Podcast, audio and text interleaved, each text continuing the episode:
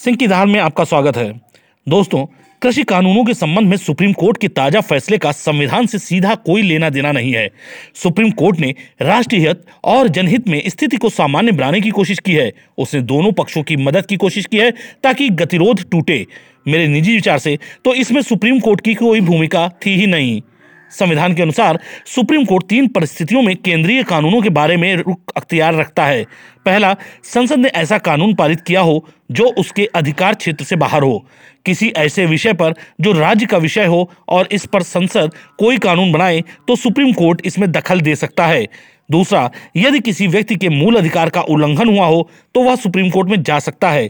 तीसरा, ऐसे किसी विषय पर केंद्र और राज्य के बीच में झगड़ा हो या कोई ऐसा कोई कानून बनाया गया हो जिसमें केंद्र और राज्य के दृष्टिकोण भिन्न हो तो यह विषय सुप्रीम कोर्ट में जा सकता है। मगर मौजूदा तीनों कृषि कानूनों के मामलों में ये तीनों ही बातें लागू नहीं होती। जहाँ तक मूल अधिकार के उल्लंघन की बात है तो जो लोग धरने पर बैठे हैं, वे आम लोगों के मूल अधिकारों का हनन कर रहे हैं। उनके धरना प्रदर्शन से शहर और गाँव के लोगों को परेशानी हो रही है, क्योंकि सड़कें बंद कर दी गई हैं। आंदोलन कर रहे किसानों के मौलिक अधिकारों के हनन का तो सवाल ही नहीं उठा है। यह सवाल भी नहीं उठा है कि केंद्र और राज्य के बीच कृषि कानूनों को लेकर झगड़ा है। अलबत्ता, कृषि राज्य सूची में शामिल है, लेकिन जो कानून बनाए गए हैं, वे उन विषयों से संबंधित हैं जो केंद्र सूची में शामिल हैं। या समवर्ती सूची में शामिल हैं। कानून मंत्रालय ने इसका बारीकी से परीक्षण किया था। मसलन, अंतर्राज्यीय व्यापार तो यह केंद्र का विषय है। सुप्रीम कोर्ट ने भी इन कानूनों को लेकर ये तीन बातें नहीं कही हैं।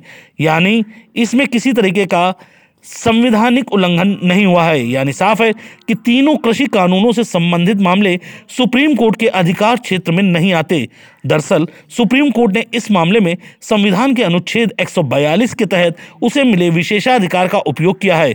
इस अनुच्छेद के तहत सुप्रीम कोर्ट तथ्यों और परिस्थितियों के आधार पर कोई आदेश पारित कर सकता है।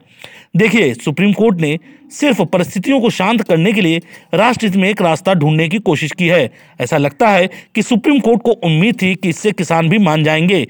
क्योंकि इससे तीनों कृषि कानून के अमल पर रोक लगाई जा रही है और सरकार को भी थोड़े समय के लिए चैन की सांस मिलेगी।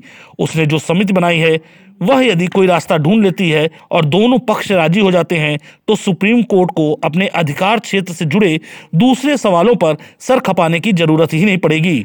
ऐसा लगता है कि सुप्रीम कोर्ट कुछ ज़्यादा आशावान था, क्योंकि तथा कथित किसानों की ओर से इस समिति को स्वीकार ही नहीं किया गया।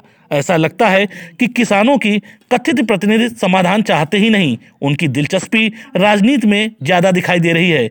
यह राजनीति मोदी और भाजपा विरोध की राजनीति है। आंदोलन स्थल पर लहराने वाले लाल झंडों से इसका अंदाज़ा होता है। वहाँ कथित तौर पर खालिस्तान के तत्व भी घुस आए हैं। समिति के सदस्यों के कृषि कानूनों के रुख को लेकर भी असहमतियाँ हैं। लेकिन मेरा मानना है कि यह धारणा की बात है, किसानों के प्रतिनिधि उन्हें सरकार के पक्षधर बताएँगे और समिति के सदस्य कहेंगे कि सरकार से उनका कुछ लेना देना नहीं है। यह सवाल भी बार बार उठाया जा रहा है कि तीनों कृषि कानूनों के विरोध में चल रहे किसान आंदोलन को लेकर सरकार ने अपनी ज़िम्मेदारी ठीक से नहीं निभाई। इसीलिए सुप्रीम कोर्ट को आगे आना पड़ा। यह समझने की ज़रूरत है कि देश में संविधान सर्वोपरि है और उससे ऊपर है भारत के लोग। संविधान ने विधायिका, कार्यपालिका और न्यायपालिका की स्थापना की और इन तीनों के अधिकार क्षेत्र स्पष्ट रूप से परिभाषित और परिसीमित किए गए। कोई भी सर्वोच्च नहीं है, न संसद, न कार्यपालिका और न ही सुप्रीम कोर्ट। कानून बनाने के क्षेत्र में संसद सर्वोच्च है, कानून और संविधान की व्याख्या करने के बारे में सुप्रीम कोर्ट सर्वोच्च है और कानून पर अमल करने के बारे में कार्यपालिका सर्वोच्च है। हमारे यहाँ संवैधानिक शासन है और सरकार संविधान के अनुसार चलती है। हमारे यहाँ लोकतंत्र है भीड़ तंत्र नहीं। जनता के चुने हुए प्रतिनिधि कानून बनाते हैं। जनता के चुने हुए प्रतिनिधियों ने कृषि कानून बनाए, इसलिए यह नहीं कह सकते कि सरकार गलत थी। उसे जनहित में जो उचित लगा वो उसने किया।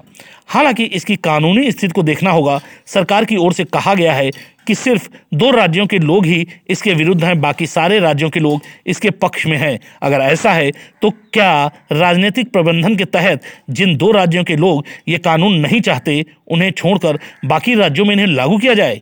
इसके बाद जो अनुभव हो, उसके आधार पर ये दो राज्य भी फैसला ले सकते हैं। यानी एक रास्ता यह हो सकता है कि ये कानून राज्यों पर छोड़ दिए जाएँ।